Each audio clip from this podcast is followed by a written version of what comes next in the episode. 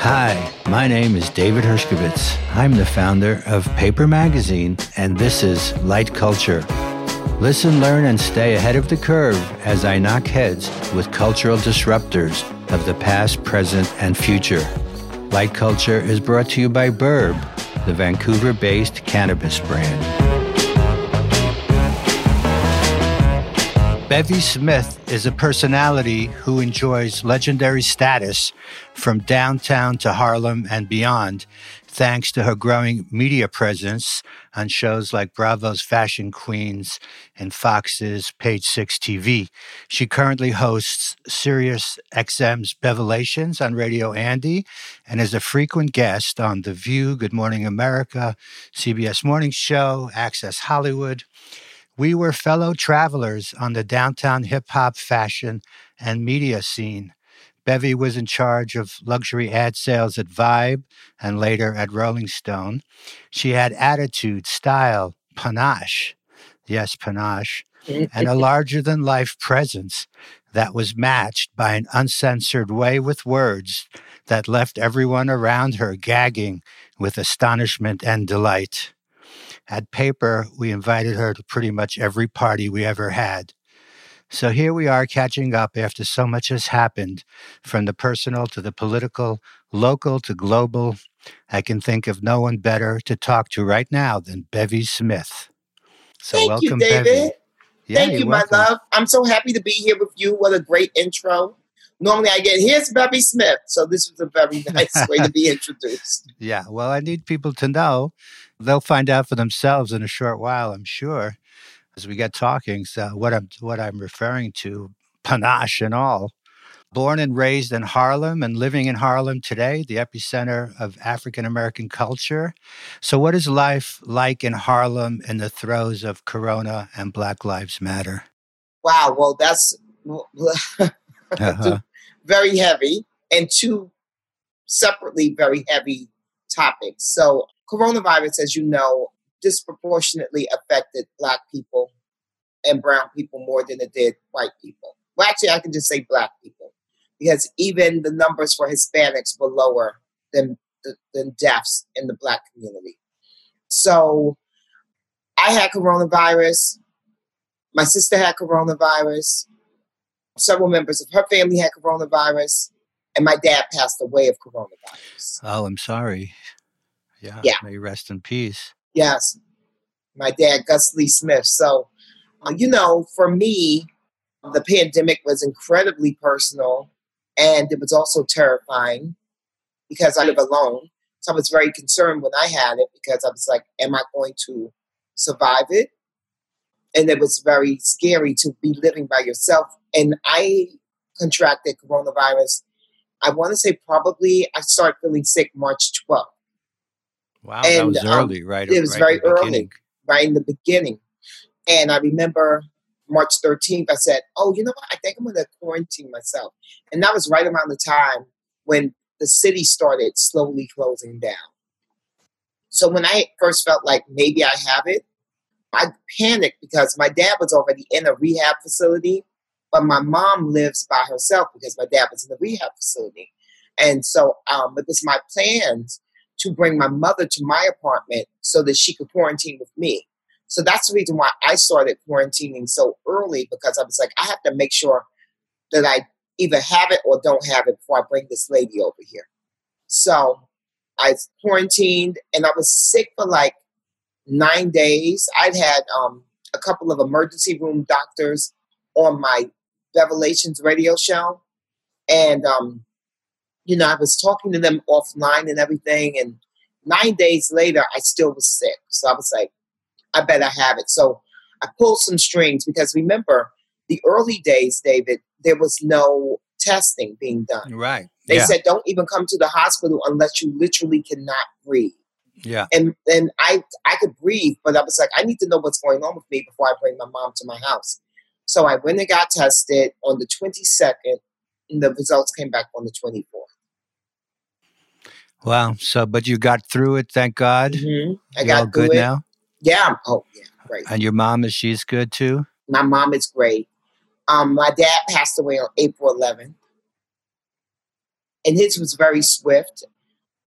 The rehab facility called us on a Thursday and said they were moving him to a hospital, and on Saturday he passed away. It's a lot to process. It's a lot to process. There was a, a study that was just done that talked about how so many white people literally don't really know anyone that's died from coronavirus. But every black person you talk to knows someone, knows several someones. And that's certainly my case. And so, you know, when you think about how it affects a black community, like you're losing valuable information. Like, so my dad was 95, so he's a World War II veteran, and he survived Jim Crow South. So now you've lost a piece of living history. You can't replace that. That's something No. that you only know because you've experienced it. Yeah, exactly. So thank God that, you know, I had been prescient enough to like actually record my dad talking about his life, talking about his childhood. And he was really candid. He talked about what he was most proud of, his loves, his passions, and different things like that. My book comes out in January. It's called Bevelations Lessons from a Mother, Auntie, and Bestie. And my daddy was alive when I finished the book. But then when I got the copy edits, I was sick. And then it wasn't until May where I touched the book again. And then I realized I had to write a whole new chapter from my dad. But then I realized I should let my father speak for himself. So I took the interview that he had done for this Instagram site, and that's my dad's final words in the chapter. Oh, well, nice, nice testimonial Yeah. to have in there that way. Did you update it as well for Black Lives Mhm. Matter? Yeah. You know, it was interesting because I didn't even realize how much race had affected me in my career. Because as you know, David, I worked in very all white spaces. Yes, I worked at Vibe, but the work that I did was luxury fashion, which is dominated by white people. So I wasn't even really fully aware, even when I was writing it and talking about race and talking about the way I was seen in the space, I wasn't aware how heavy the load was for me. So when I'm rereading it during the social unrest that kind of centered around Mr. Floyd's murder, I was like, oh my God, you have a lot in here about race, about pay parity, about being the only one in spaces. But I wasn't even aware that I was writing that kind of book. But then once Mr. Floyd died and I read it again, I was like, this is a very timely book. So you feel that you had been discriminated over the years in your career? I, I mean, you know what's so interesting? Because while I don't know that I was discriminated against, I know that there was certainly, I had a lot of racial microaggressions, far more than macro. I had, I had very few macro racial aggressions, but I have a plethora of micro ones. You know, just by working at a book like Vibe Magazine, which is predominantly read by black and brown people, and then you're going into these white luxury fashion houses to try and convince them to advertise and you're being met with we don't think that your reader is our customer. See that's that's a microaggression So how did you sell them finally? I mean, I know you were a big success. Was it that the culture, sort of the overall culture, caught up to Vibe, and it was no longer, you know, this, the case that uh, you know, no that no because they still don't advertise in those magazines Hmm. they still don't advertise in essence magazine you know so no the culture didn't catch up what even happened, though like Gucci now is widely popular in the black community, right? well no it always has been Yeah. So, so just to give you a little bit of background on Black people in style, when Reconstruction happened, right before the Klan really came to be, we were set free. Shout out to Juneteenth, which people are finally acknowledging. And um, we did not get the 40 acres and the mule. But what we did have was a strong work ethic. And so that's why you read about Reconstruction, which is one of the most important parts of history in regards to American history. Black people built schools, they built towns, they built businesses. They were very thriving. But one of the things that the Klan did was when they came into those towns like Tulsa and bombed Tulsa and looted and rampaged and killed people. And they destroyed a, a thriving black community. And that happened in a lot of other places all over. And they stole people's land and all the things. But also, one of the things that did was they spread rumors that black people were unkept and dirty, which is why to this day we over index when it comes to personal grooming. You, no, literally. And, the, and and you know, there's all these memes that go on in social media about white people like not washing their legs or like you know or taking a bath every couple of days. Like these are like tropes, but there's truth in them because they're coming from a place of we were thought to be unkept and dirty and things like that. So we made it a point to prove that we were not. So there's not a black girl in the country of a certain age that didn't always every Sunday have to put on a nice dress and have our legs greased and have our hair done. So that's a part of our culture, looking good. So that's why when I went over to Europe, I would take them James Van Der Zee books because I wanted them to see that it's not a trend that we're well dressed. Puffy didn't teach us how to dress. Mary J. Blige didn't teach us how to dress. Beyonce didn't teach us how to dress that was always a part of who we were. Because if you look at James Van Der Zee, which is we're looking at 1920s portraits of of Harlem, people were done. People were well dressed. People were immaculate in their presentation. Totally, yeah. And Always had the best style, and yes. And my parents, who are from the South, they brought that with them. My mother has beautiful portraits of herself, you know, from when she was even living in North Carolina, Jim Crow South. You know, my daddy came to New York from um, after he got out of World War II. He had a snazzy suit.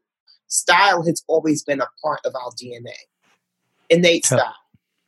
Yeah, and and even for me, as I recall, you know, having come out of the hippie movement days when you basically didn't bathe, didn't do, you know, wore old clothes and whatever. And then encountering the early like hip hop scene and seeing how fresh everyone was about their clothes. The word yeah. was fresh, you know, the, yes. the sneakers were clean. Don't you dare get a spot on them.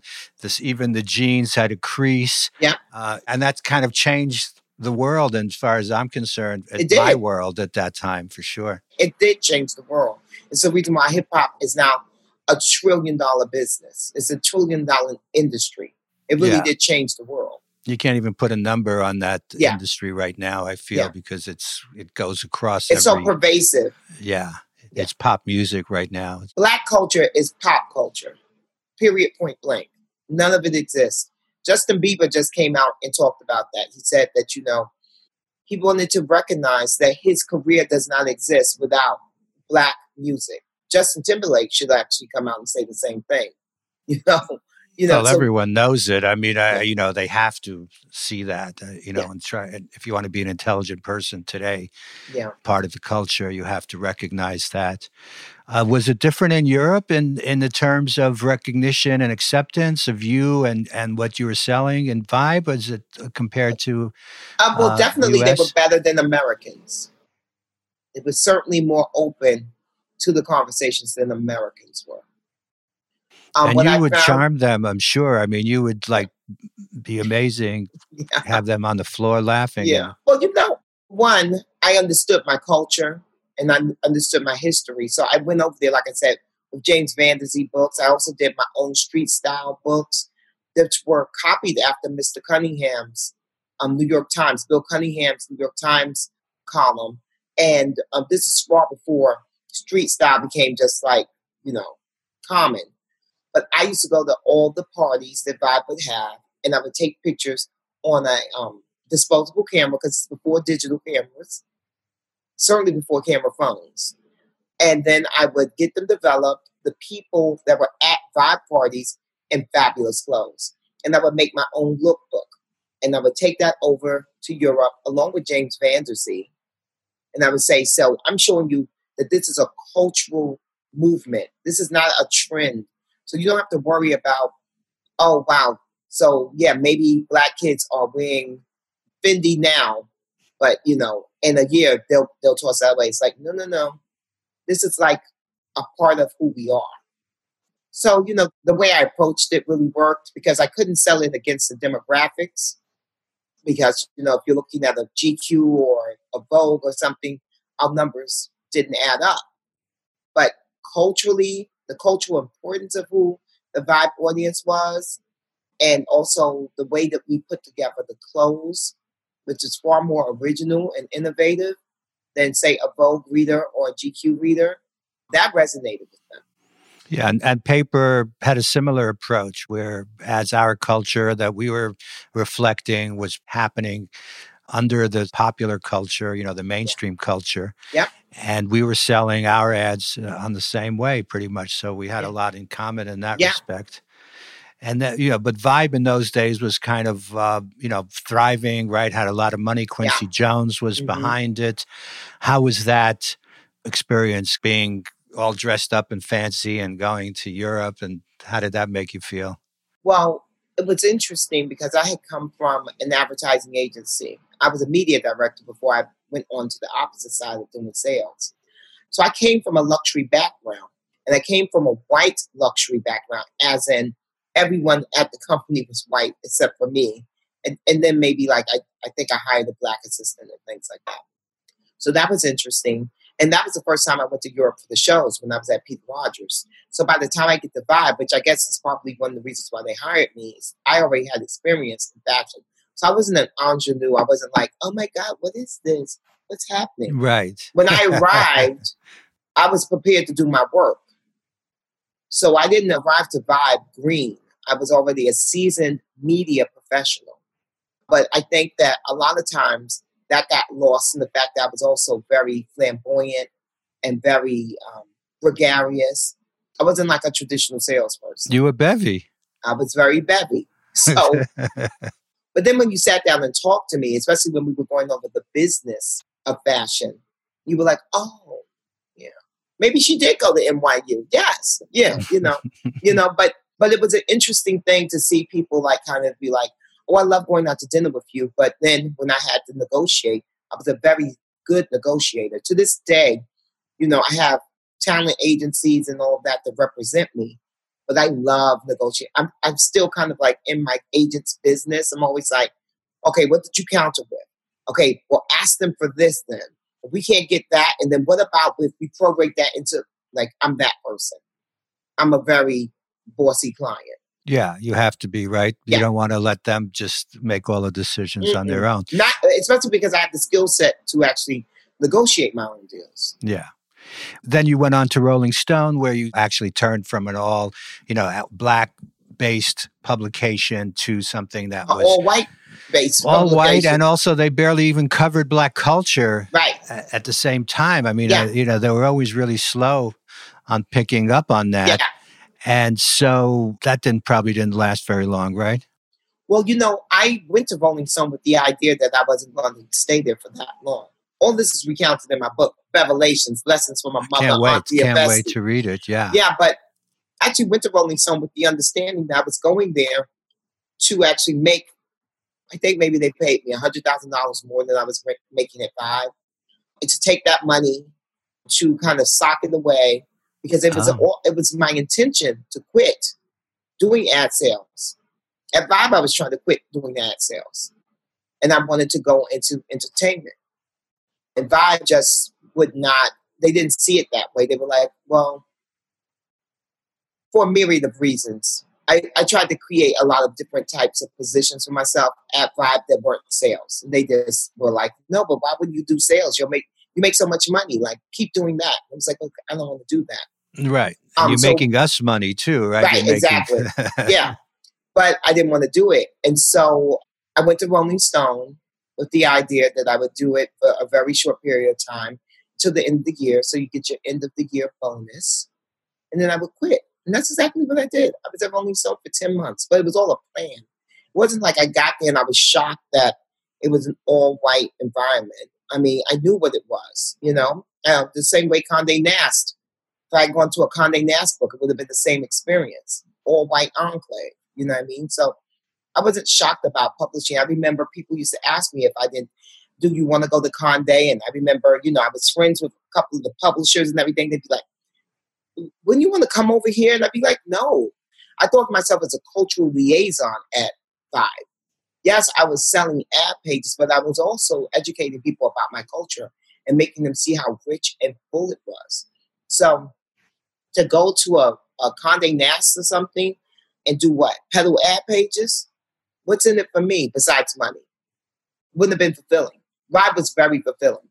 And besides that, you were kind of also prescient because the magazine industry was going to collapse. I know, right? Soon, soon thereafter. Out, I got out right on time. I still had all my time cards. I still had all my first class travel. I remember my expense account was larger than the publishers. I mean, I, I had it all going on. Like, you know, and that was one of the biggest shocks when I left. I was shocked at how much money I hadn't been spending of my own. Uh, you know, oh. Before I quit, I was on the T and E, so my entire life was expensed. my entire yeah. life was expensed, and it was really shocking. And when you you saying you wanted to go entertainment, what did that mean to you then? What did you have in mind? Oh, I quit my job and I told my um, publisher at the time. I said I want to. I went in to resign. It was in January, and I said I'm I'm leaving. He said, "What are you going to do?" I said, "I'm going to sing, dance, act, juggle, fire, eat, tightrope walker, anything that I want to do, any creative thing I, I want to do, I'm going to pursue it." And what was the first thing that uh, tightrope walking? What was yeah, exactly. You know what I did? The first thing I did was really I started taking um, a plethora of classes. So I took writing classes, I took acting classes, I took improv classes, I took photography classes, I took DJ classes, and I just started just doing the things I've always been interested in. You wrote for paper? I wrote for paper. I was going to get to that, David. Couldn't wait. my my paper magazine family, and you guys are mentioned in the book. Oh, because, sweet. Of course, you and Kim and Mickey. I'm in Hunter. It's because you know when I told you guys I was quitting and I was going to try and do all these different things, and I said I wanted to write. You guys were like, "Okay, you can write for us," and you don't even remember this, but the first ever cover that Rihanna had was a paper cover, and I wrote it. Yeah, no, I remember it. You do remember that? Yeah. And yeah, because uh, I remember because I also went out, we shot a video with her on a bicycle in uh, mm-hmm. uh, yes in, in, Soho, NoHo yeah. when I was there. Mm-hmm. Yeah, and I'm still a huge fan of hers. I love yeah. her. Yeah, but yeah, you guys were a very big part of um, kind of me tapping into my creativity, which I will always appreciate which is why when you called me, I was like, oh, yeah, yeah, of course I'll do it for you because you guys you. were so good to me. Like, why wouldn't I, you know? You know, we always had a, a great time, right? We always had a lot to talk about yeah. from politics to trash. Yeah, yeah so, exactly. exactly. we hit the gamut. Yeah. So, so what was the first show that you did then? You know, when you started working on TV first, well, you know, right? Yeah. Interestingly enough, when I was still at Vibe, because I went back to Vibe as a as a fashion editor at large. So I went on the editorial side of Vibe after I left Rolling Stone. So that's something that's very rarely ever done. People don't live on both sides of the masthead. So I was once a publishing person, and then I went back as an editorial person. Before I left Vibe the first time, when I was still an advertising executive, they created the Vibe Awards, and it was being produced by Queen Latifah it was a very big deal. And it was on the CW. Remember when that was a network? CW, CW? sure. And um, they were doing a pre show, a red carpet pre show. And they asked me if I would do the red carpet with Fonzworth Bentley, who used to be the guy who was like Puff Daddy's valet. The, the oh, right, with the umbrellas. Yeah, mm-hmm. for sure. Yeah. But who's an amazing, talented person who's now like going on to become Kanye West's creative director and all kinds of things. He's incredible. But they asked me to do the red carpet with him. And I had never done TV, and I never even thought about doing TV at that point. And I did the red carpet and I loved it. And that's how I decided maybe I want to try this for real. And it worked out. Do you, and you it worked out laughs? Great. Yeah, I mean, I was I was literally great at it. It was something that came very easy to me. surprise! yeah, I mean, it was a surprise. I was like, I think I could do it. And that's one of the things I talk about in my book is that, you know, I'm always up for a challenge. Whenever I'm given an opportunity and it seems very challenging, I will always go for it. I am that type of person. And so if I fail, well, you know, it doesn't even hurt that bad to fail. You get up and you try something else. Because you're also doing speeches and, and public speaking, Oh, I do a and slew of public motivational. speaking. hmm I do a slew of that. And what is your motivational story, basically? How does that go? It's really based around how I changed my life at the age of 38. Like, so 38 years old to go into TV. Of course, you can be on TV as a 38 year old woman, but most people that age into being on TV at that age because that's middle age. And um, traditionally, you're a young woman in your 20s at your most, the height of your physical beauty. And then, you know, you get a TV job. And then, you know, you age into becoming a 38 year old person. And you age into being 50. And then, if you're lucky, you can be Barbara Walters and be 80 on TV. But traditionally, no, it's a young woman's game to enter it. So I beat the odds. You know, I say in my book, you know, I, it's so weird. My past successes really fueled my um, kind of confidence because I'd already beat the odds so many times before. I had been a black girl from Harlem that really kind of like took on fashion and won. I just felt like, why wouldn't they want me on TV? I felt like I had a really unique point of view. Well, there was no one like you, so which either is like a good or a bad thing, right? So Yeah. it wasn't as if you were, okay, here's someone else who's kind of can step into this position. You're a woman, you're an African American woman, you're plus size. No, I'm not plus size. You're not plus size. What size No. are you? I'm not plus size. You're No. you're not the average weight. I'm not. Okay, so so, so that, that's a great thing for us to talk about. Okay. So here's the thing: I am not a skinny white woman, and so for so long that was the standard of beauty. That's what I'm talking about. Right. But that doesn't make me plus. Okay. Sorry. That simply makes me not the standard size of what they call what used to be determined as beauty. So But there's not too many like you on TV. Yes, but you can find a lot of plus. You can find plus size women on TV. Oh, I see. So it's even harder in a way. So in a way, I'm like in the in between space because I'm really actually. I hate to even get into size conversations because I it's very offensive for a lot of women. But I'll just put it to you like this: I wear designer clothes. There's no designer that actually makes plus size clothes. Okay. So My What- bad. Bad term, but you know what I mean. You know, you weren't like what we what people expect to see on TV. right, wasn't a skinny waif. in my book, I talk about. I don't like to talk about size. One, it never ever preoccupied me. My size, ever. One, I like the way I look. Yeah, You know? that's that's who you are. We love Bev as she is. No, but even more so than that, I love me the way I am, and that's Mm. a part of the thing that I mean. My motiv- when I talk about with my motivational speeches is that I don't even look for anyone else to give me approval on the way I am. I look in the mirror and I'm like, "You look really good." You know, I love my curves. I am a quintessential curvy woman. Like I am, you know, an old school Mae West curvy. I'm Full a, truly a curvy woman. And that's something that typically wasn't celebrated. Now, of course, you have all different body types showing up in media, and that's a very healthy thing. But for the longest time, people really could not wrap their heads around the fact that if you weren't a size four, you must be a size 14 or you must be a size 24. You know what I mean? Like, just it didn't work for people. So now maybe perhaps it does. It's funny because when I was writing the book, they wanted me to really talk about size. I was like, I'm not. I'm not. You feel like Kim Kardashian had a lot to do with that and No. changing the perception of No. Okay. I was pissed when y'all put her on the cover. Sorry? I was pissed when y'all put her on the cover. Oh, oh, tell me why. But the Jean Paul Goude Yes. picture, no, I didn't like it. I didn't like it.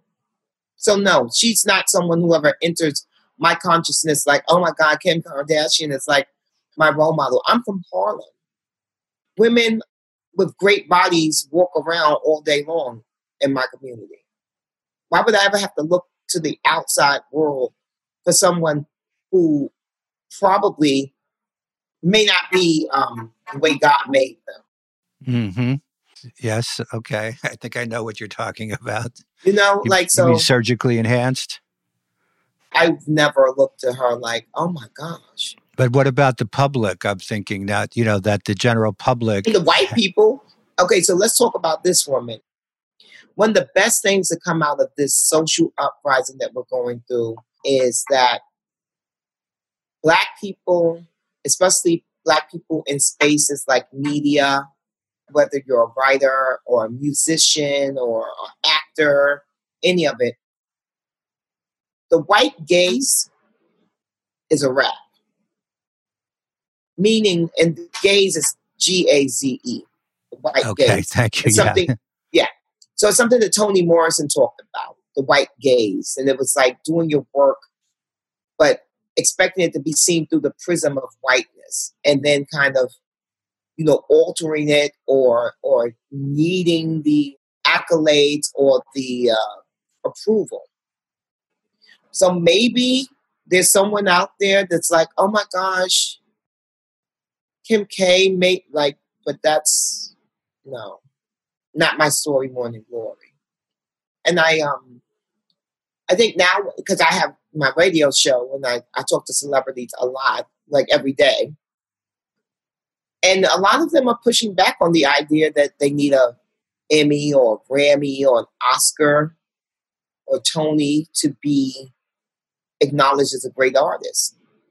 You know, people I think are really coming to grips with these are outside entities that were not created with us in mind. You know, Debbie Dugan, when she was over at the Grammys, she was a whistleblower and she talked about how the Grammys were biased towards black artists and female artists. So when you see someone who was the head of the Grammys tell you that, if you're a black musician who's gotten passed over time and again by the Grammys, how can they hold any real power over you anymore? Now you know from someone who once ran it that the deck was stacked against you to begin with. That was all political and that it was all backdoor dealings. And so you kind of stop giving it that much weight in your life or in your artistry. Well, I see also that, you know, within the black community is becoming so strong and the artists finding approval within their own community and strength there seems to be much bigger than ever before. So that outside uh, recognition doesn't matter in the same way. At this point, like it's sort of the Grammys are have to catch up. You know, everybody is yeah. sort of like way left behind. And certainly after the Black Lives Matter, everybody's jumping through hoops trying to acknowledge that. What can they yeah. do in their company, corporate? I know, mm-hmm. for example, Anna Wintour at uh-huh i touched that button go Bevy? What do you think? I mean, just whatever about these things. These are, this is like so late. You know, for you to be in a place for 32 years and say you didn't know. Really? Because you seem incredibly bright to me. Mm-hmm. So, I, I mean, is this willful ignorance? I don't know. So, only thing I want to do is use my platforms to fight for pay parity for me and my my folks that work in entertainment. I want to call out systemic racism wherever I see it. Know, um, the last show I was on, every time we had an opening, I sent them names of black candidates for behind the scenes because we need below the line people. We need producers and directors and writers on TV shows. It's great that I'm on screen, but it's more important for me to have a black director, a black producer, a black writer. It's important for me to be able to get my nephews a PA job, because those jobs are union. So you can create a whole great life for yourself. So there are certain things that um, I'm fighting for. And then, of course, I definitely was standing with all the young people that worked in magazines. You know, even paper magazine got embroiled in it. You know, right? And I stood with them. Michael loved Michael. I stood with them because it's important. There should be no media entity that profits off of black culture, but then doesn't hire and foster black talent. It's not okay. So everyone needs to be called out. Everyone needs to be called on the carpet, and everyone's got to right their wrongs. And it just is what it is. And I was talking to some of my white friends in media, and I was like, it's gonna seem tough at the beginning because you guys are gonna be like, well, I can't say this and I can't say that. And I said, but just remember, since black people have been let into corporate America, which really only started happening really in the 60s, okay, so we're not even that far into it, we have had to watch what we say. We have had to watch how we dress. We have had to watch how we present ourselves. So now, welcome to the party. Watch what you say. Watch how you present yourself. Watch how you, you know. Yeah. You have to think about some shit now. The white gaze is a wrap. The kind of delusion that white culture is the dominant culture, not so much. Because when you look at what's going on in popular culture, it all stems from black culture. So that means that we should be getting these jobs. We should be having our say. We should be creating our own narratives. We should be running our shows. So. Definitely. Could I throw some names at you, like to, you know, sort of do like a hot take with oh, you? Oh, sure. The way you used to do it on the, some of your shows. Mm-hmm. TikTok. Kids. What about Jennifer Lopez and A Rod? Like they have this big TikTok. Yeah, presence. but still, I still feel like it's like a kid's medium. Kamala Harris. Oh, Kamala. A fighter. A fighter? A fighter. So you would uh, like to see her as vice president, perhaps? Oh, I, I welcome Kamala, Stacey Abrams. It's my girl in Atlanta, the mayor. Keisha Lance Bottoms. Yeah. I like to see any of those amazing black women be VP. Cardi B is canceled. Have you been following that yes. at all? Yes. Well, that's not the truth. Someone that authentic could never be canceled. So you think she's authentic? Yes. Oh my God, yes. I love Cardi B. I always have. I knew her before. Um, I didn't know her, know her, but my friend Lee Daniels, the film director. Yes. He's a person who really kind of follows people on social media. And as long as they have something provocative and evocative to say, he wants to follow them. So Cardi B, when she was just a stripper before she had her teeth fixed, was on Instagram and she would do these wild, amazing takes. And Lee used to send me Instagram videos of Cardi B.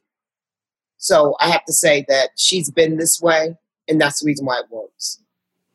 Mel Gibson recently called out by Winona Ryder for anti Semitism. Yeah. Well, he's been a racist. Now, talking about cancel culture, I mean, he was found to be a, a racist and an anti Semitic and a misogynist asshole in the like early 2000s. And then they decided he had done enough penance, like for 10 years, he went away and, and you know, lived off of his hundreds of millions of dollars, and they let him back in, and he did a movie with fucking um, Mark Wahlberg, and, and everything was okay. No. Joe Biden, our next president. Amen. Meghan Markle and Prince Harry. I'm not a royal watcher. I'll say this about them. He's a brave man to leave behind everything he's ever known for the love of a woman. So he's keeping in um in in tradition of his great uncle, right? Who was the king who gave it all up for um, right the Duchess of Cornwall. Yeah, who was like uh yeah I've, Yes. I watched the TV show. Yeah. well, I- they're they're very interesting to me because they they broke the rules. But he was a Nazi sympathizer, as was she. So fuck him. Exactly. Fuck him. Andy Cohen, A minch. a mensch. We love him, right? Oh yeah, he's a minch. Do you have any shows in development right now? I have a show that I can't talk about, but it'll be on this summer. You can't talk about it. It's a talk show. hmm Yes, it's a talk show. All right, it'll be on this summer. This summer? That one year from now, No, or this this summer. this summer. That's soon, hmm and you can't talk about it yet. No, No, scoop, scoop. I know. I wish I could give it to you. We we shoot the first um, episode in July, so I can't. So I, I saw you gave like some rules for young people coming up that uh, I saw on on a YouTube, and one of them was don't sleep with artists. Yeah, don't do that. wow, Is- do you think that's a bad thing? when you're trying to be taken seriously in the business, yeah, definitely. It kind of erodes your your credibility. But it's been a road to success f- for many, I bet, right? I guess, but I, w- I wouldn't advise it. I I, I always, I, I'm always very grateful that because I was a hip hop chick before I ever worked at Vibe, and by the time I got the Vibe, I was 28 years old, so I'd already dated all the rappers I was ever going to really date. So by the time I got there, and I started going over to Europe and actually bringing artists over to Europe, which is a very intimate thing to do, because you know they don't know anyone, they're far away from home, and they they always want comfort. They want to hang out all night long. But I was able to decline because I knew what it was. Like I'd already done that, been there, You done brought that. Tupac to Europe, right? I didn't bring Tupac, but um, Vibe did. Yeah, that Vibe was did. that was my that was prior to me. Yeah. Oh, that was prior to you. Okay, Yeah. so yeah, I know how you could have resisted Tupac. Oh no, no, I knew ask. Tupac. no, I knew Tupac. Yeah, he was a friend. Okay.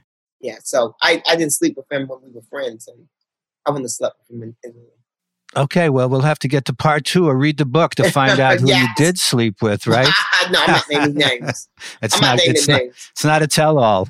No, it's actually a book about how I created this life that I wanted, and I did it against all the odds. And tell us the name of the book again.